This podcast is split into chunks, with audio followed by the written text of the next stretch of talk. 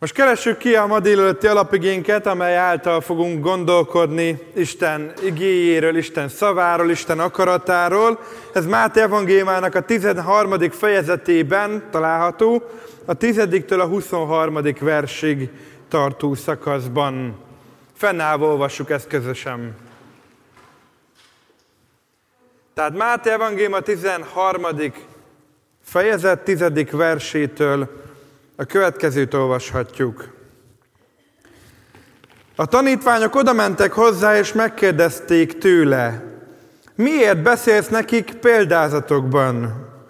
Ő így válaszolt, mert nektek megadatott, hogy ismerjétek a mennyek országának titkait, azoknak pedig nem adatott meg.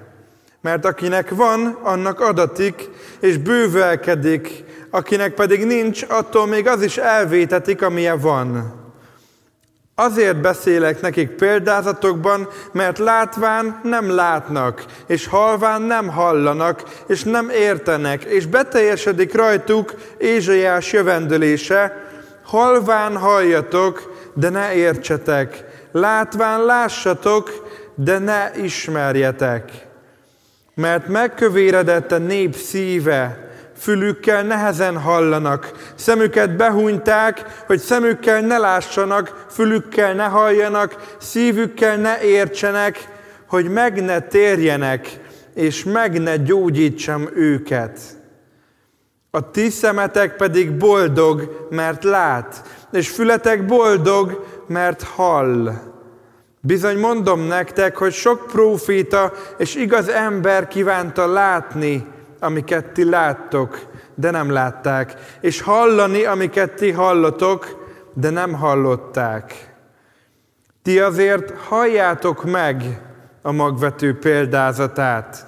Mindazokhoz, akik hallják a mennyek országának igéjét, és nem értik, eljön a gonosz, és elragadja azt, ami szívükbe van vetve. Ez az útfélre esett mag. A köves talajra esett mag pedig az, aki hallja az igét, és azonnal örömmel fogadja, de valójában nincs gyökere, nem állhatatos. Mihelyt nyomorúság vagy üldözés támad az ige miatt, azonnal elbukik. A tövisek közé esett mag pedig az, aki hallja az igét, de a világ gondja és gazdagság csábítása megfojtja az igét, és terméketlen lesz. A jó földbe esett mag pedig az, aki hallja és érti az igét, és termést hoz. Az egyik száz annyit, a másik hatvan annyit, a harmadik harminc annyit. Imádkozzunk! Istenem, köszönjük neked a Te igédet, köszönjük, hogy olvashatjuk, köszönjük, hogy gondolkozhatunk felőle. Az a vágyam, hogy a benne leírtak ne legyenek igazak ránk, ne legyen elnehezedve a szívünk, a szemünk, a fülünk, hanem hat nyerhessünk áldott üzenetet a Te szent lelkeden keresztül. Így kérlek, hogy áld meg a Te népedet az igét feleli gondolkodásban. Amen. Foglaljon helyet a gyülekezet.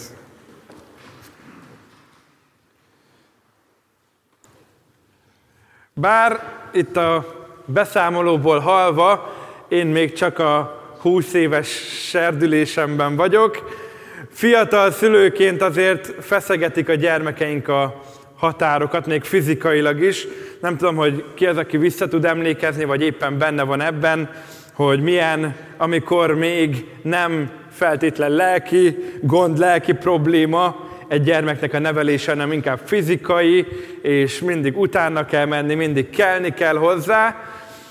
Feszegetik a határokat a gyermekeink, és én szeretem ezt a határfeszegetést, mert magamról is kiderül, hogy nem vagyok tökéletes, és sok mindenben én is tanulok és fejlődök, és pont nem olyan régen történt egy ilyen tanítás, ahogyan a, a gyermekeinket tanítottuk, mert alapvető dolgokat nem tudtak megcsinálni.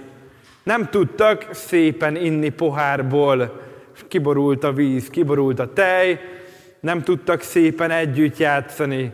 Kellett nekik szólni, hogy szépen játszatok együtt. Aztán nem tudták, hogy melyik a jobb és bal kezük.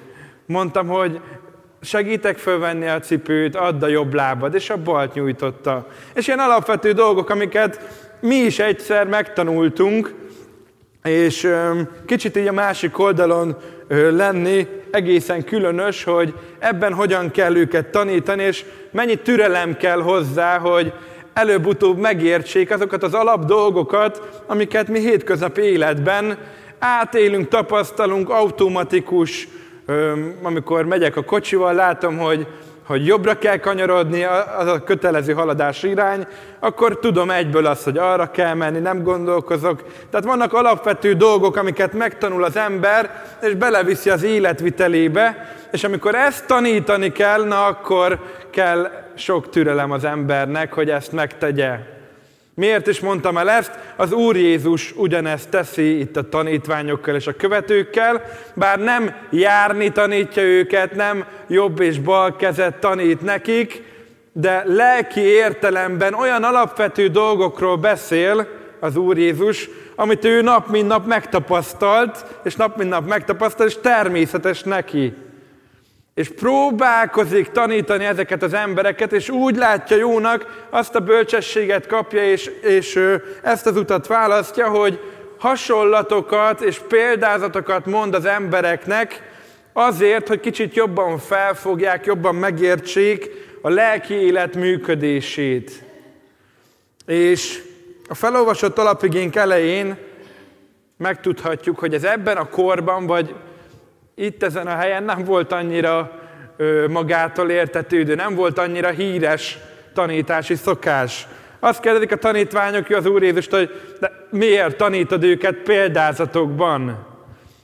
Valószínűleg a templomban, vagy amikor az Isten dolgairól beszélgettek az emberek, hogy elővették a tekercseket, olvastak, gondolkoztak, de nem volt ilyen fajta tanítás, hogy példázatokban valaki magyarázott volna, és az Úr Jézus megragadja ezt a lehetőséget, hogy minél jobban megértsék az emberek az Isten országának működését, és az előttünk álló héten a baptista áhítatban azt, arról afelől gondolkozhatunk, hogy milyen a mennyország.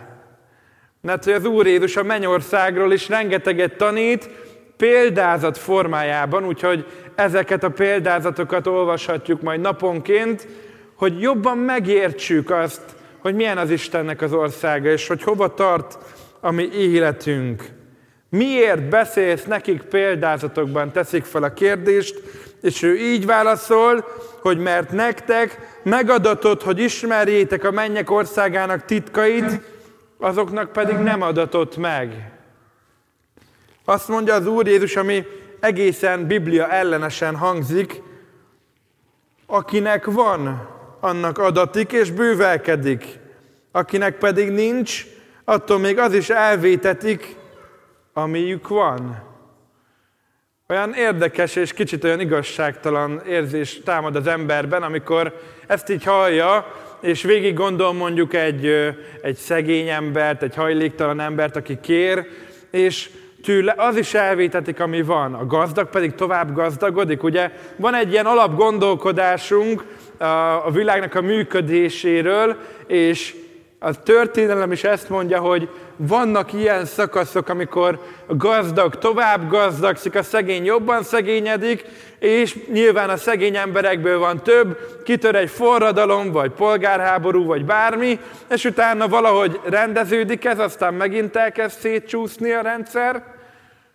Ugye nem annyira igazságos talán ez a mondat, de hogyha meglátjuk és átlátjuk, hogy az Úr Jézus miről beszél, akkor egy logikus dolgot ismerhetünk fel ebben. Azt mondja az Úr Jézus ezután, hogy azért beszélek nekik példázatokban, mert látván nem látnak, és halván nem hallanak, és nem értenek.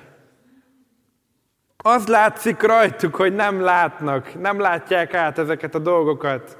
Az látszik rajtuk, hogy, hogy, hogy nem értik meg.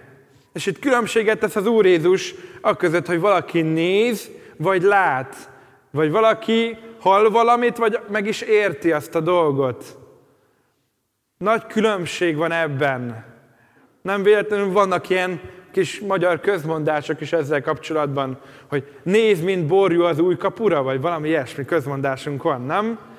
Hogy néz, hát néz, de nem, nem ért semmit, nem fog fel semmit. Látszik rajta. Ezt a közmondást is sokszor tapasztalom a gyermekeimnél.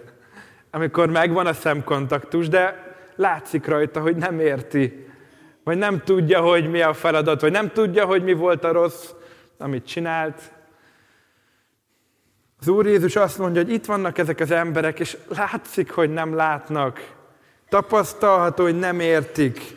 És beteljesedik rajtuk Ézsaiás jövendülése, hogy ott vannak, látnak és hallanak engem, de nem értenek, de nem ismernek. Miért? Mert megkövéredett a nép szíve. Fülükkel nehezen hallanak, szemüket behunyták, hogy szemükkel ne lássanak. És nagyon érdekes azt látni, hogy milyen következtetésre jut itt a próféta, milyen jövendőlést mond. Azért teszik ezeket az emberek nyilvánosan és tudatosan, hogy ne kelljen megtérni. Hogy ne kelljen megtérni, ne gyógyítsam meg őket.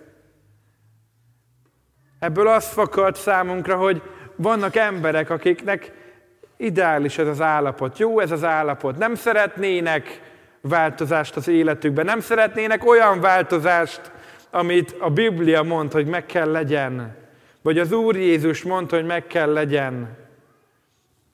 Itt a Máté 13-ban vagyunk, az Úr Jézusnak már tart egy ideje szolgálata. Lehet, hogy valaki érdeklődve hallgatja az Úr Jézust itt a követők közül, de hogy nem szerette változást, az beteljesedik a jövendőlés. Nem szeretné igazán elfogadni az Úr Jézusnak azt a remény hírét, hogy van esély a változásra. Azt mondja az Úr Jézus a tanítványoknak, hogy de ti legyetek boldogok, ti a szemetek az boldog, mert lát, fületek boldog, mert hall. És erre vonatkozik az Úr Jézusnak ez a mondata, hogy akinek van, az kap még, az bővölködni fog. Akinek nincs, attól meg az is elvétetik, amilyen van. Mert a kegyelmi időben, amiben mi is élünk, kedves jelenlévők, elérhető az Isten igéje és az Isten üzenete. És elérhető a megváltás. És elérhető az a megszentelődés, ami az Isten jelenlétéből fakad.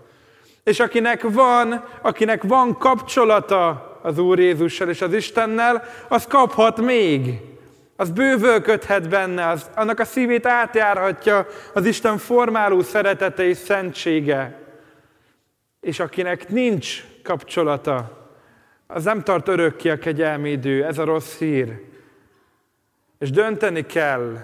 És hogyha nem döntünk az Isten mellett, akkor elvétetik ez a lehetőség, akkor nem lesz tovább ez a lehetőség. Olyan csodálatos meglátni és megtapasztalni, hogy az Úr Jézus megváltásában mennyi mindent kapunk. És milyen csodálatos az ő jelenlétében fürödni, lenni, bővölködni. Nem csak épp, hogy jut valami. Annyira csodálatos meglátni ezt, hogy az Úr Jézus mellett a tanítványok boldogok lehetnek. És nem csak azért, mert van egy mindentudó mesterük, akik meg, aki megmagyarázza azért nekik külön a példázatokat, meg a, meg a dolgokat, amikről beszélt, vagy a cselekedeteit alátámasztja szavakkal. Olyan jó azt meglátni, hogy a tanítványok az Úr Jézus kapcsolatában boldogok lehetnek. És olyan jeleket láthatnak, amiket proféták akartak látni, hithősök akartak látni de nem láttak. De jövendőltek, és itt vannak. És az Úr Jézus tovább görgeti azért a dolgokat és a tanítást. Azt mondja, ti azért halljátok meg a magvető példázatát. Azért finoman jelzi, hogy itt volt egy példázat, ezek az emberek nem értik, mert füleltek, hallották magukat a, magát a történetet, meg a szavakat, de nem értették meg a lényeget, és ők nem is boldogok, és ti boldogok lehettek, hogy itt vagytok velem, úgyhogy azért halljátok meg, és megmagyarázza ezt a példázatot, ami egy jól ismert példázat, de hiszem, hogy az Isten mindig tanít bennünket ezáltal, a példázat által, a magvető példázata. Ugye az Úr Jézus a felolvasott rész előtt elmondja ezt az ottani embereknek. És azt mondja, és így zárja le, akinek van füle, hallja. Ez azért kicsit vicces mondás is lehetett.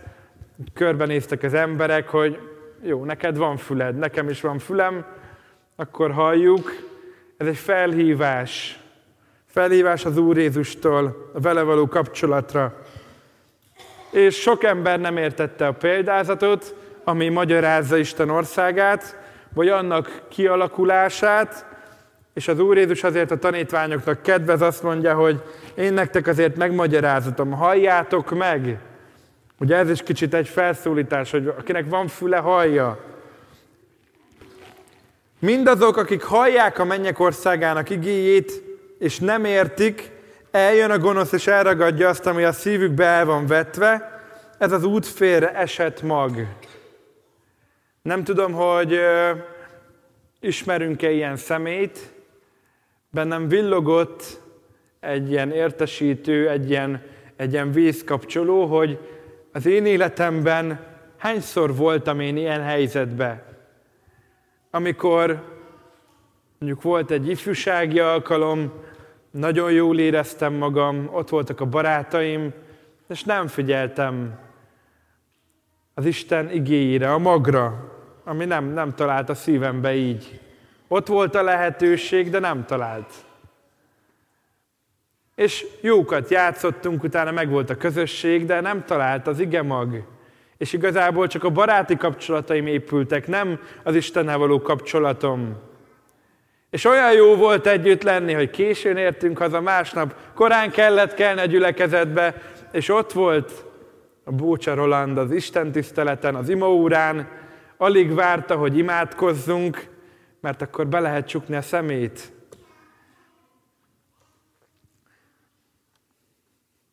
Akkor lehet pihenni kicsit. Jó volt mindig a karzatra elbújni. Nem, ne, ne lássák a szüleim azért, hogy nem figyelek annyira, vagy mások, minél kevesebben ö, kapcsolódjanak hozzám. Ne derüljön ki az, hogy én ott vagyok az Isten tiszteleten, de nem vagyok ott. Hogy ott vagyok az Isten közelébe, de a magnak esélye sincs földbe hullani egyáltalán. Nem kell messzire menni, kedves jelenlévők, hogy ilyen ember találjunk. Sajnos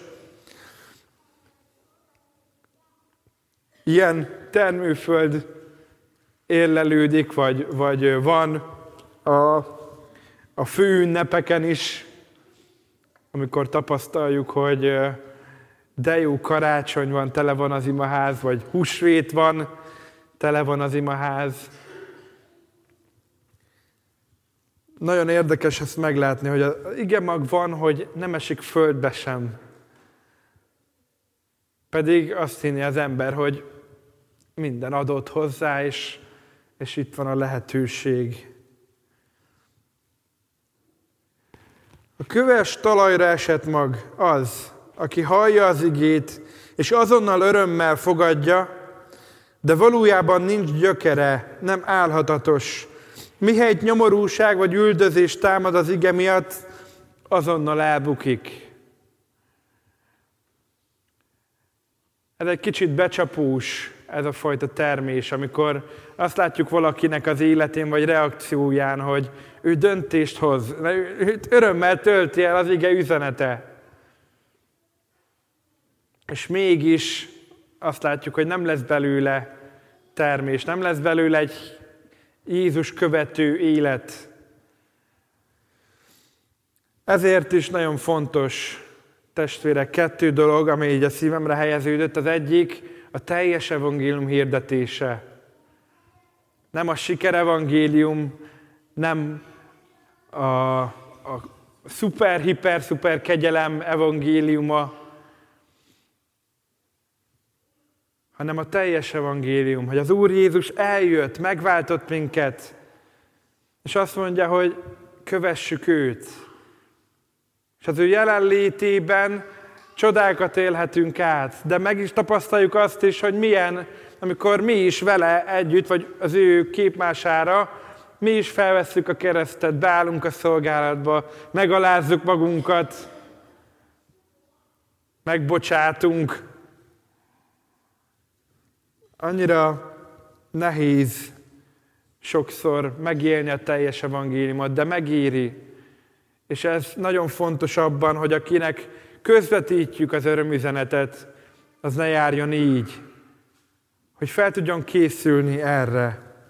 A másik dolog, ami eszembe jutott, a videó, amit hallhattunk, hogy mennyire fontos ezért imádkozni, például az arénával kapcsolatban, ahol ott van nagyon sok ember, ott van a megfelelő légkör, ott vannak kegyelmi ajándékaik szerint szolgáló testvérek, az énekesek, a kórusban, akik énekelnek, a dicsőítő csoportok, ott van ez az evangélista, aki hisszük, hogy a kegyelmi ajándéka szerint szolgál, és hisszük, hogy lesznek döntések ezen az estén.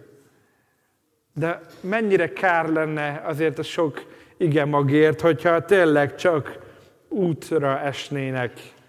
Nagy lenne az öröm, és utána a szürke hétköznapok meg elvonnák a figyelmet erről a döntésről. Aztán a harmadik, a tövisek közé esett mag, aki hallja az igét, de a világ gondja és a gazdagság csábítása megfolytja, és terméketlen lesz. Ez kicsit hasonlít az útra esett magra, csak egy kicsit hosszabb távú, talán egy kicsit már megindul a növekedése, de nem tud az Isten igében ö, meggyökerezni, és ott van a még megkötözöttség az életében. És a jó földbe esett mag, amiről beszél még itt az Úr Jézus, aki hallja és érti az igét, és termést hoz. Az egyik száz annyit, a másik hatvan annyit, a harmadik harminc annyit.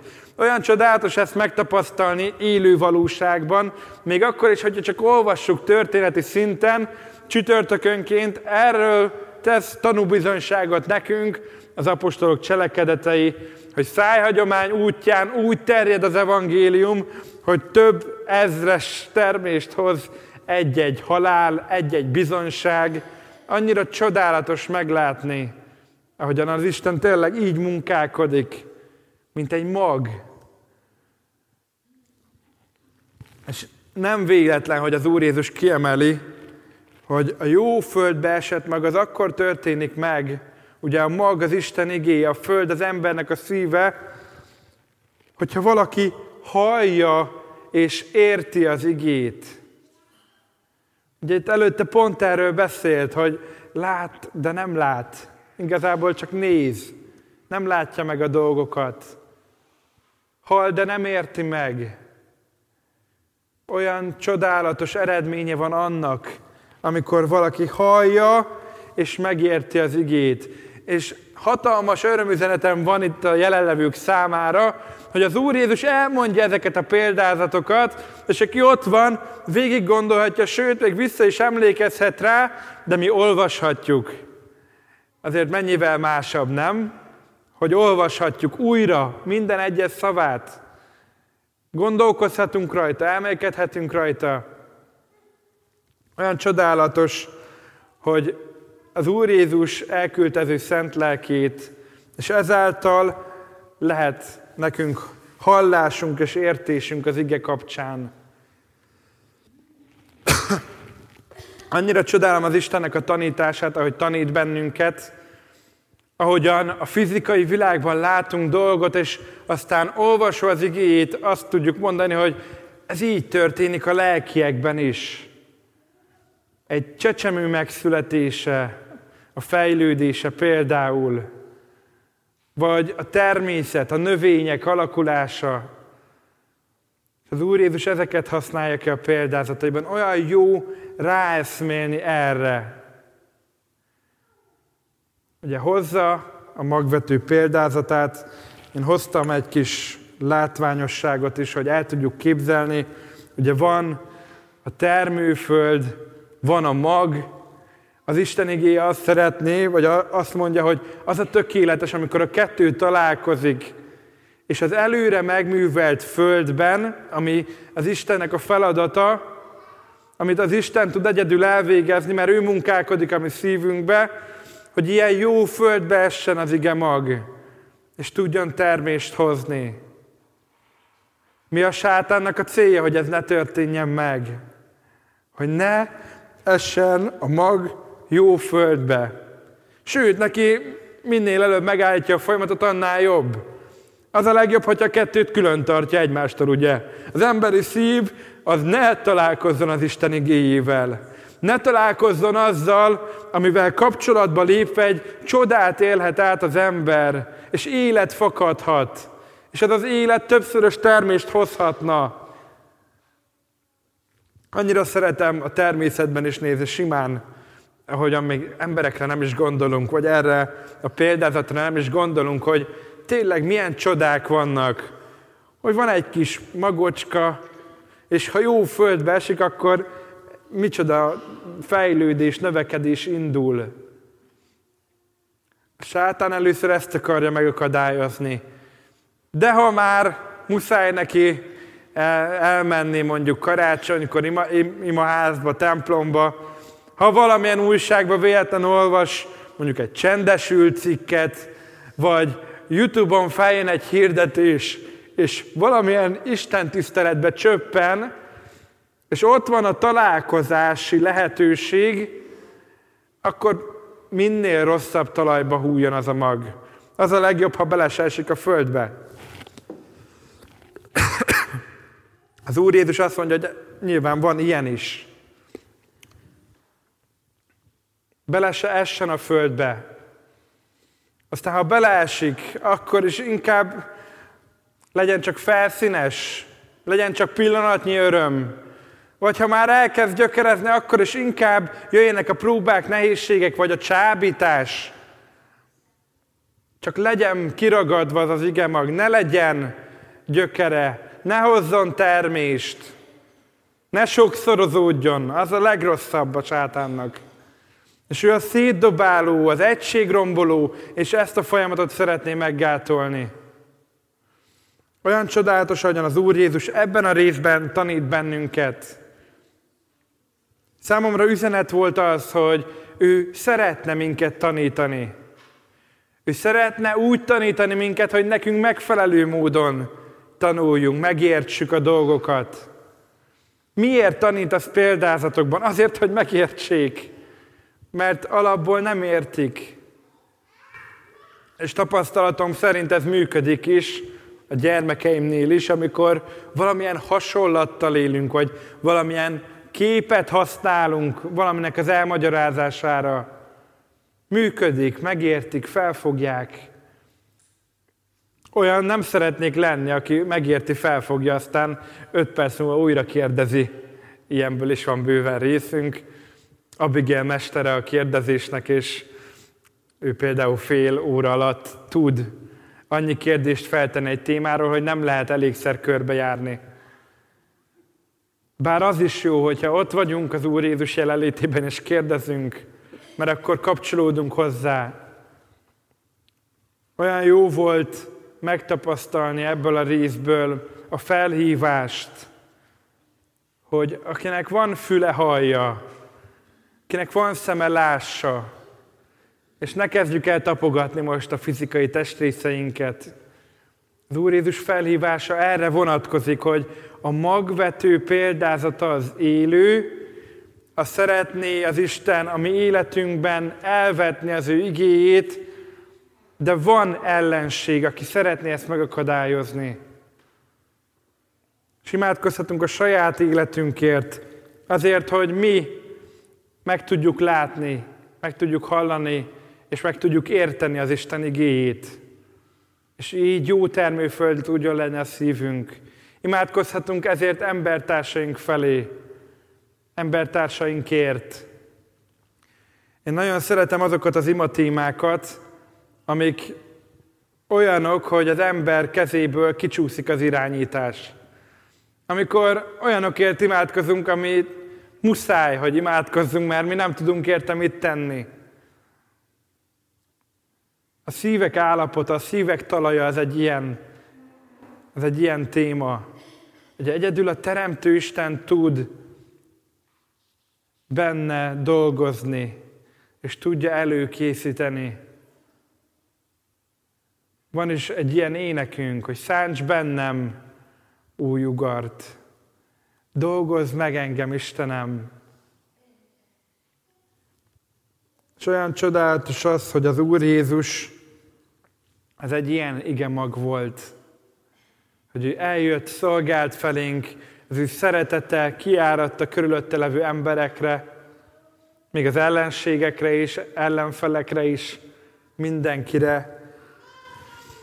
És azzal, hogy ő meghalt a mi bűneinkért, azzal nem elhalt az ő szolgálata, hanem a munkája, a missziója tovább ment, egészen pontosan 11-szeres termésben egy, egyelőre. A tanítványok elkezdték a missziót, ott voltak persze még az asszonyok is, már több tízszeres volt a termés, és eltelik egy kis idő, és három ezer ember bemerítkezik, és aztán még néhány ezer, és aztán még sokan hinnek, hisznek az igének, csak ennyiket olvasunk. Egy ember, nyilván, aki, aki emberi formát öltött Isten, ilyen változást hoz a világba, és így terjed az evangélium. Az Isten munkálkodjon bennünk ezekkel az igékkel kapcsolatban. Legyünk olyanok, mint Mária, aki a szívében forgatta ezeket az üzeneteket, majdnem minden helyen olvassuk. Forgassuk a szívünkbe ezeket az igéket. És olyan jó kicsit így ezzel elindulva ráhangolódni az Isten országára, a mennyországra, amiről a héten lesz. Hogy innen indul az egész hogy valaki megérti az Isten szavát, és cselekszi is azt, és kapcsolatba kerül a Teremtőjével, már itt a Földön, és akkor már itt a Földön megtapasztalhatjuk, hogy milyen is a mennyország, ahol a tökéletes, szent jelenlétében vagyunk. Hagyja az Isten, hogy gyümölcsöző tudjon lenni a mi életünk. Azért, hogy ez így legyen, most boruljunk le és imádkozzunk.